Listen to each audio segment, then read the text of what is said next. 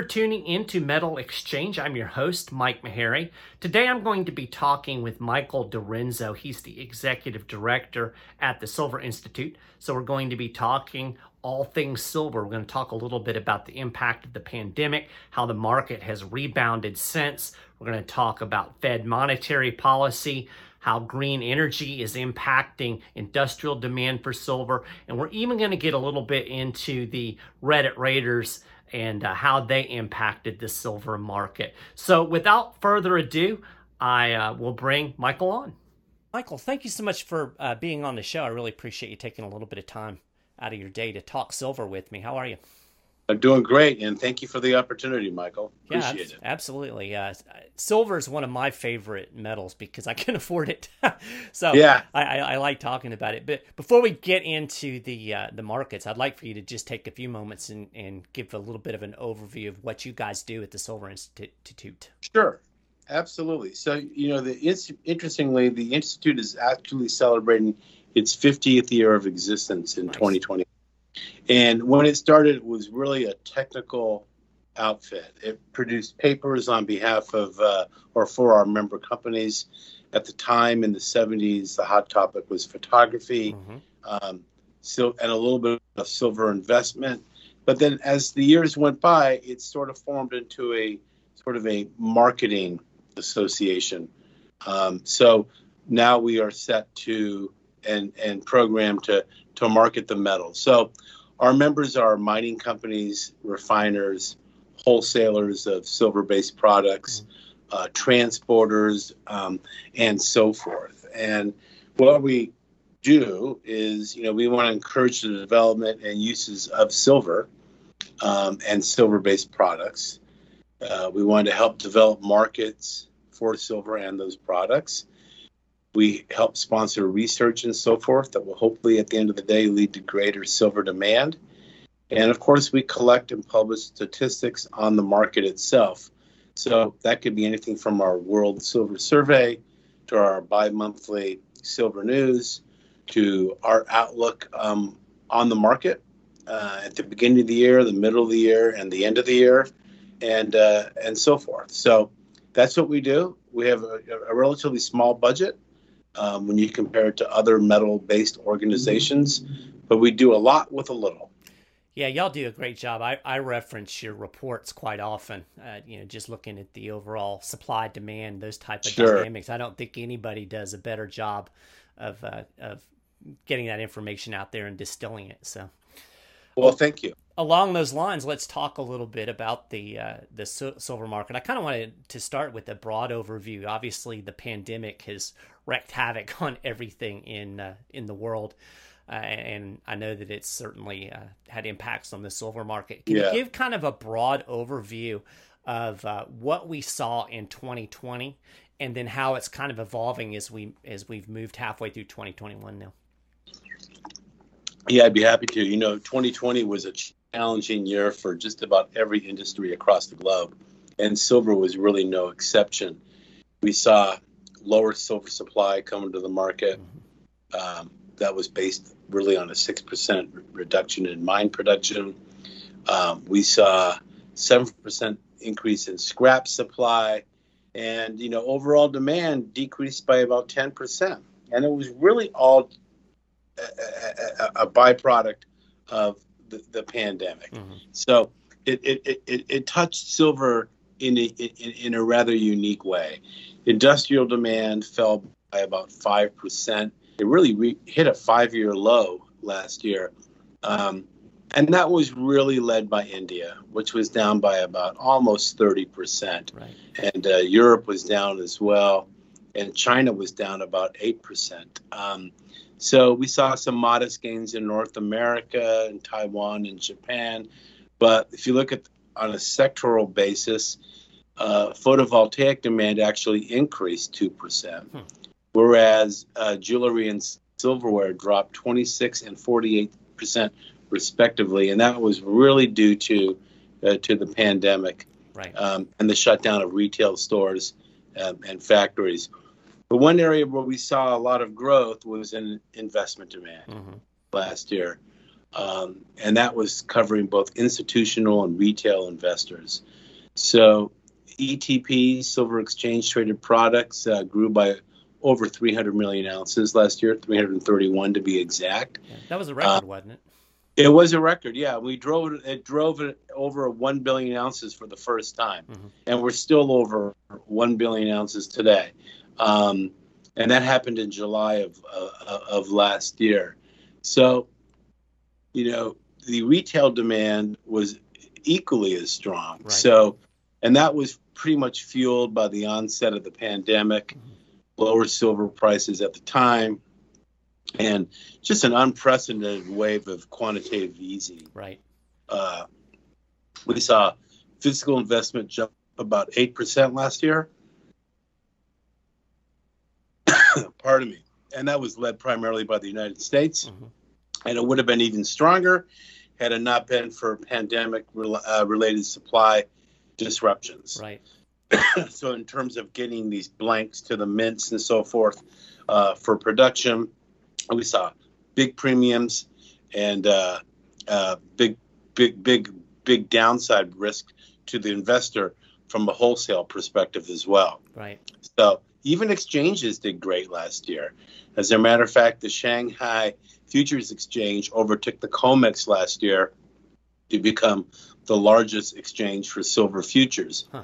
And of course, that leads you all to the silver price, right. which was average, av- averaged about $20.55, which was up 27% um, from 2019. Okay. So it wasn't all bad in right. 2020. Yeah, I, I, knew the investment demand had gone up. I did not realize that the uh, the Shanghai had done that well. That's interesting. Mm-hmm. Um, so let's look a little bit uh, more specifically at the kind of industrial demand. Uh, and that's kind of one of the big differences, obviously, between gold and silver. You have much more of a, a industrial outtake uh, with silver as, uh, as opposed to gold. But uh, we've seen a shift over the last decade or so in that. Uh, am I correct in saying that? Yeah, well, absolutely. I mean, look at industrial demand is over 50% of the entire demand sector. Mm-hmm. So you factor in jewelry and silverware and investment, you're still looking at over 50, 52, 53% is going to the industrial side. And and we think it's had a strong first half of the year. Um, we think it's going to maintain its growth during the second half. And this is all, of course, um, provided that these global economies are starting to recover. And we're seeing that in the United States, we're seeing that in China, we're seeing that to a certain degree in certain European countries and so forth. Where we're not seeing it right now is in India. Mm-hmm. And that could be a downside risk to industrial demand down the road. But you know, we have a shortage of semiconductor chips. Right. Um, I don't know if that's going to get better in Q3. In the automotive segment, uh, the recovery in vehicle production um, should uh, uh, uh, underpin silver demand later this year.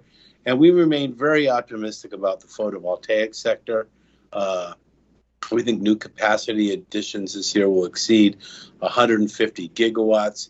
And this should in turn lift overall silver demand um, in this speg- uh, segment, despite in that particular application um, reduction in the silver's holdings. Right. Do you think uh, with the particularly solar, but more broadly with the green energy, I think in some ways it's I don't want to say recession proof, but given that there is so much interest at the government level uh, you know, to push these initiatives? Do you think there's probably a little bit more support there, and maybe that's why we saw the uh, the solar demand maintain even through the uh, 2020, you know, the peak of the pandemic? I, I, mean, I mean, absolutely. When you look at silver as a as a green energy movement, okay, so silver plays a, a key role in solar panels, right?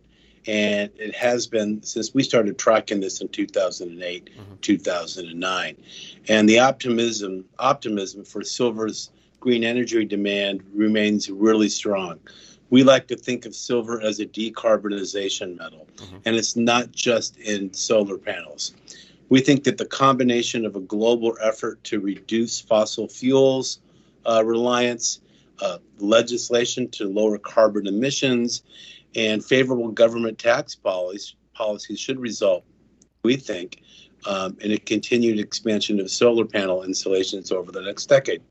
I mean, all you have to do is look at the state of California, and right. they have mandated that um, new housing facilities, new complexes be uh, uh, fixed with uh, solar panels for their electrical mm-hmm. um, working. So that's a plus side for silver. Um, we think that uh, silver, when we first started tracking this, was about about 60 million ounces of silver um, in 2011, and we think that uh, it, will be about 105 million ounces this year. Wow, yeah, that's a big increase.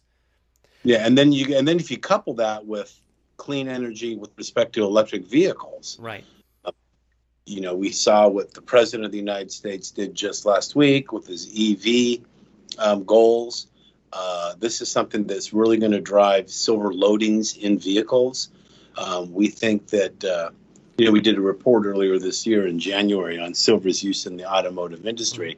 And we think that at each stage of the transition from internal combustion engines to uh, battery electric vehicles to hi- and before that hybrid vehicles to eventually autonomous driving is going to be a plus for silver autonomous driving creeps me out a little bit.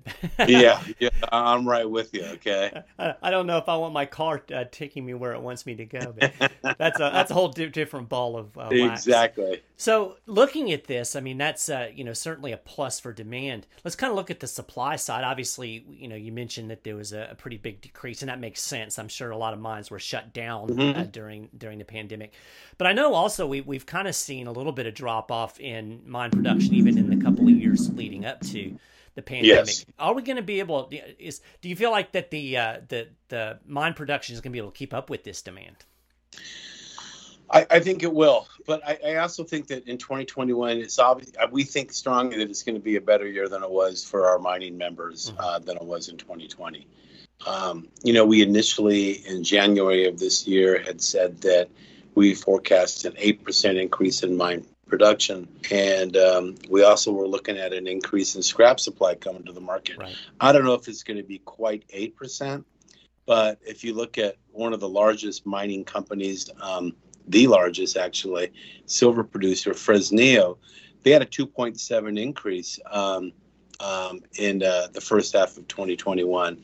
And, and it puts them on track to meet their 2021 guidance. So we're starting to see that through a wide range of mining companies as they're reporting their second quarter figures today.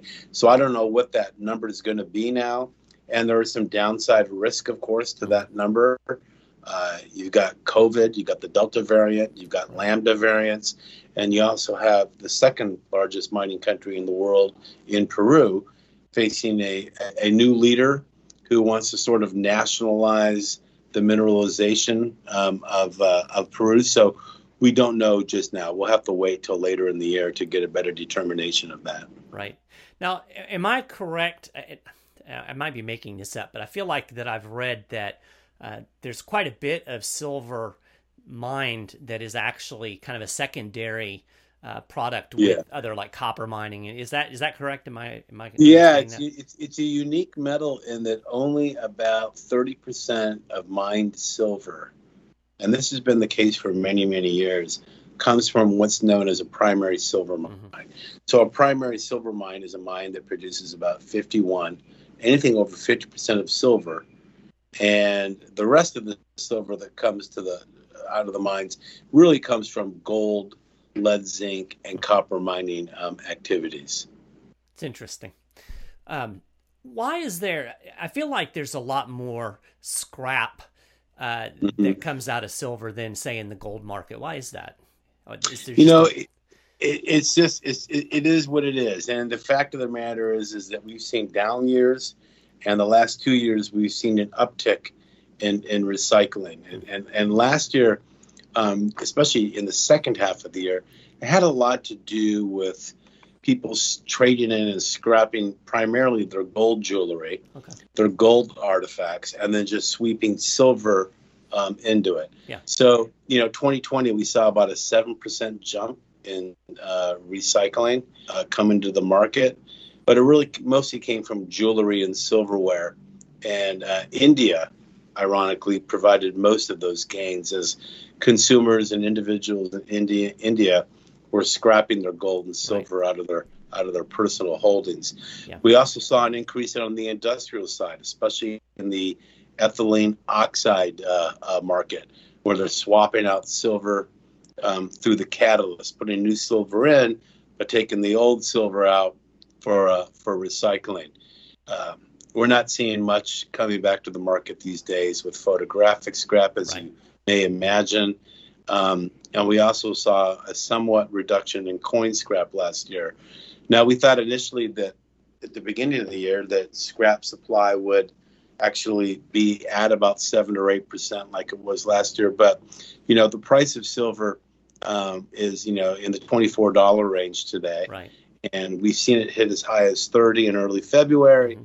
But the fact of the matter is, is it, it is sort of price sensitive, right? Uh, it, you know, we when you go back to 2011 and 12 and 13, when the price was bucking up against uh, fifty dollars an ounce, um, scrap supply was was even higher then. Right. Yeah, that makes sense.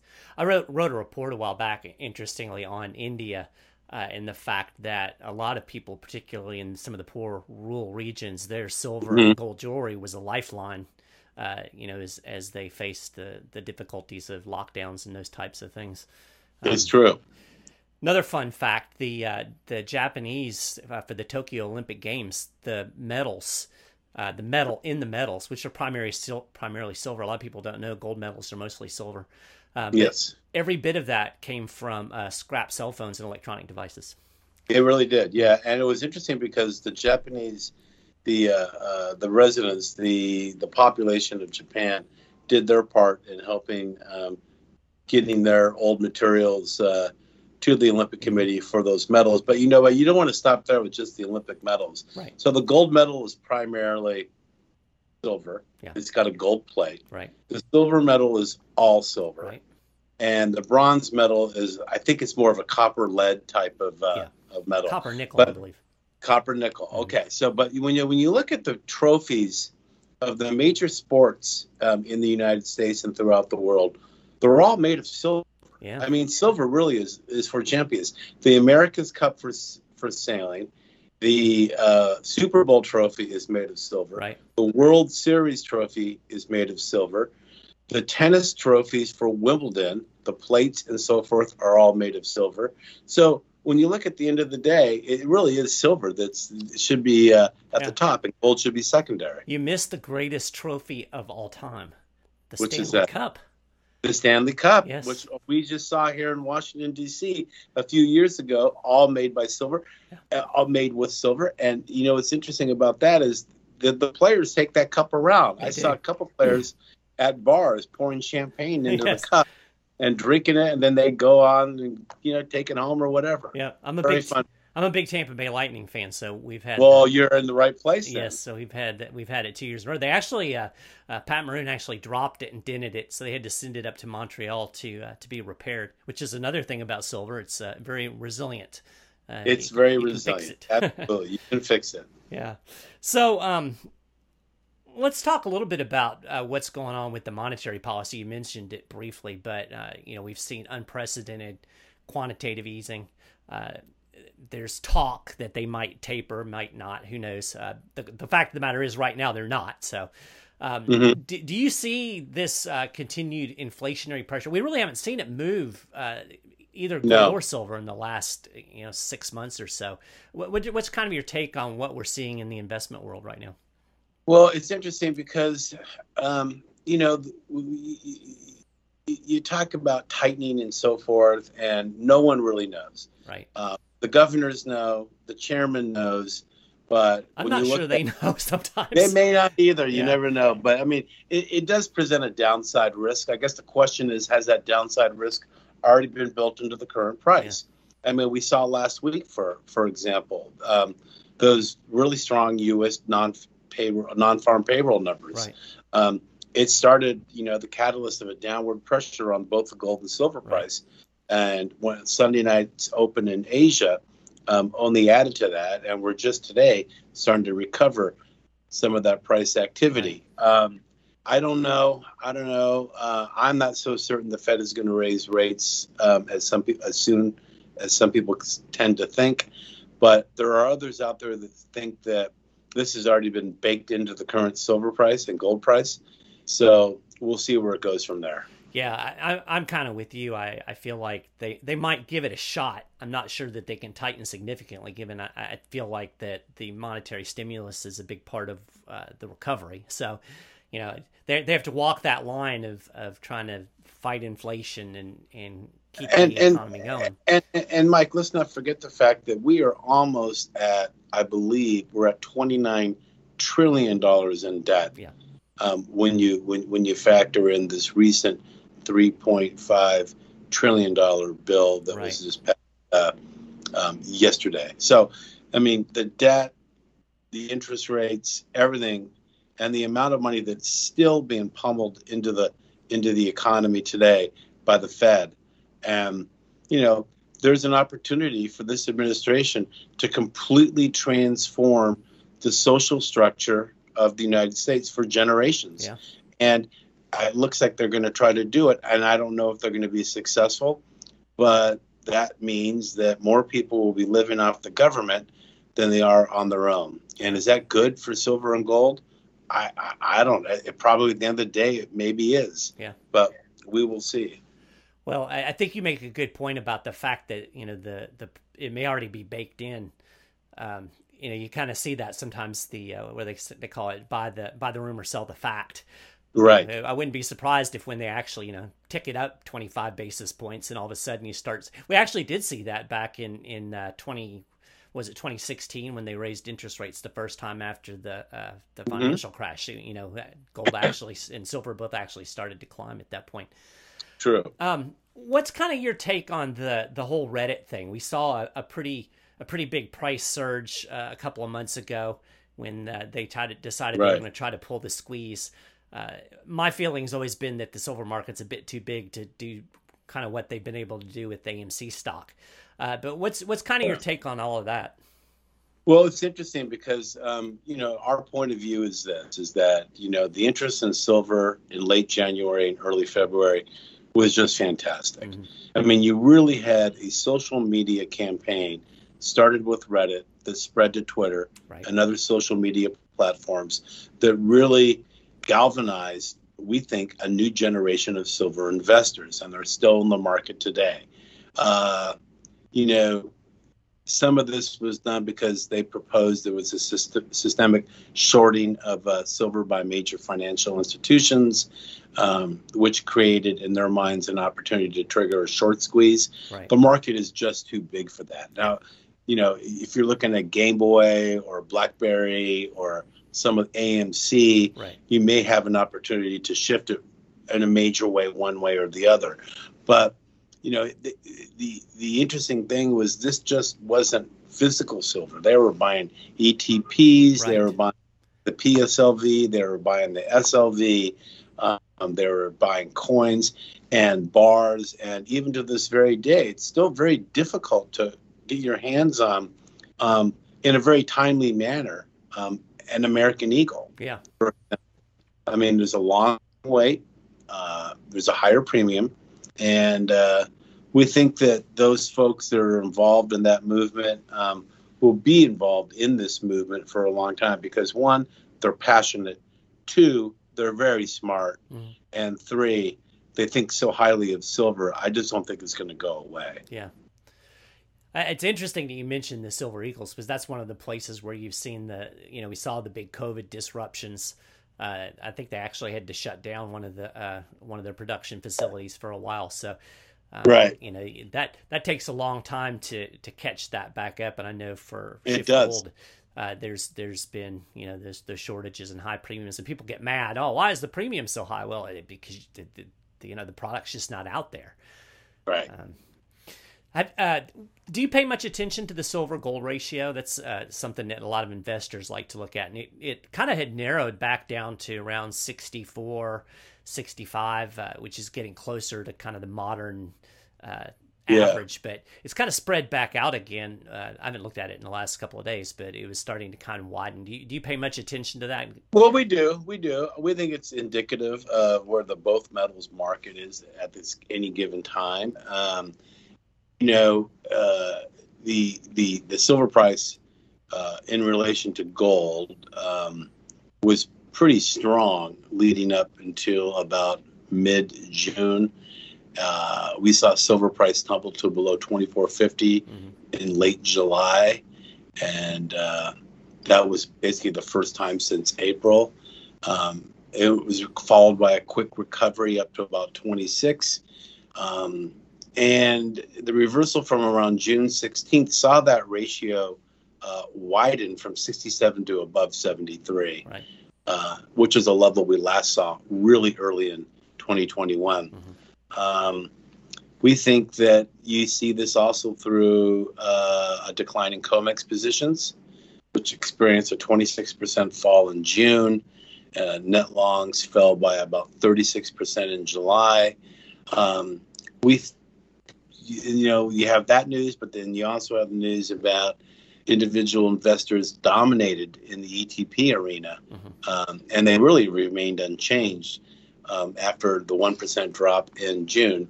So there is a strong belief out there in a firm recovery in the silver price. Yeah. Yeah, I think that's that's fair, especially if you know if, if we can continue to see the uh, global economic progress. And uh, you mentioned India. You know, I, I think maybe uh, you said they were a little bit slower in uh, rebounding, and, and perhaps that's because their kind of second wave of COVID kind of came earlier. I mean, we're just mm-hmm. kind of starting to see that here, and uh, I, I, know I, I, was looking at some of the gold stats the other day, and and there uh, was certainly a bit of a rebound in the uh, gold demand in the very yeah. end of the uh, second quarter as that that wave kind of passed by. So you know, perhaps we'll start seeing that as well in the silver market. We hope so. Well, is there anything else that's uh, that's going on out in the world of silver that uh, that folks need to know about? Any innovations or uh, anything that we haven't covered in the markets that you think is noteworthy? Well, I, I would just like to conclude with saying that you know all your listeners are welcome to come to our website to look at all the materials we have put out. Yeah. Um, and over, I'll link to that. Yeah, excellent. For many many years, we've we've done. Um, these market trend reports, which are very concise mm-hmm. uh, reports, typically led by leading researchers or uh, experts in their own particular field. We did one on automotive, which right. I mentioned earlier. We just put one out on printed and flexible electronics. Mm-hmm. And shortly, we'll be putting one out on silver and global connectivity. Oh, uh, we think that's going to be um, uh, a story that a lot of people will be surprised uh, to read about because yes cell phones and your computers and all that uh, uh, contain silver of course because it's the best conductor of electricity in terms of metals. But it's also interesting to see how the interplay between your home devices your automobiles the other devices you have at home or in the office or in your car um, are all connected by silver. So that's something come up that's coming up on the horizon for us yeah, one of the things that I do, you, you guys do your, uh, uh, I believe it's bi-monthly, but kind of your silver news. Yes. Uh, whenever that comes out, I do a little summary and, and link to it. So we we try to promote uh, that information out there for folks because it's you know it's all important information for anybody who's interested in silver and in, interested in investing, which is you know primarily uh, what people are following our re- website are interested in. But uh, you know, as I mentioned at the top, you guys do a fantastic job of well, getting you. that information out, and uh, it helps me, gives me stuff to write about. I love when the reports. Well, very good. So uh, yeah, we do them every uh, every other month, six editions a year. We'll be putting one out at the end of August, mm-hmm. and um, people find that it's just a fascinating read. You know, we have that translated into Chinese and Spanish. We try to market to the market it to those two countries as well. And the good news is, is that essentially all of our reports in PDF form are available at no cost yep. to uh, to the visitor. So yeah, and it's amazing. You know, you, you go through some of the technology. You, you guys cover a lot of this stuff, the research that's going on, mm-hmm. particularly. And I, I, find that a lot of the stuff that's going on in medicine and and uh, the biological type of stuff, I find all that very very fascinating. And it's well, like every, it every every time an issue comes out, it's like wow, that's you know they've come up with something new. It's really pretty amazing. Right, right. I think inventors, I think manufacturers, I think especially those in the healthcare arena, uh, doctors, scientists, and so forth, are looking at silver um, increasingly more um, as a as as a tool to reduce infections. Mm-hmm. As a, it is actually, as you know, a an antibacterial. Right um, it's incorporated, as you know, on, on bandages, on sprays, on EMT vehicles um, throughout the United States and in other countries. Um, it's all through the hospital rooms. It's in the gowns. It's increasingly being woven into textiles mm-hmm. uh, to help fight bacteria. But even more so today, it's being used in conjunction with your smartwatch or right. your iPhone, your whatever device you have. Fitbit. uh, exactly, exactly and uh, you can monitor and track and uh, your, your, your performance on a daily basis. But the ones that are being sewn into the textiles, your clothing, is is just equally as interesting. Yeah. So yeah, fascinating stuff. Well, uh, on the show notes page, we will be uh, linking to uh, your website and and some of this mm-hmm. information. Mm-hmm and we'll continue to cover what you're doing. Appreciate very much you taking a little bit of time out of your busy day to to talk Thank to you. us. Uh, it's always a pleasure. Overview. And um, so we'll go ahead and, and, wrap it up and let you get back to uh, things you've got going on at the office.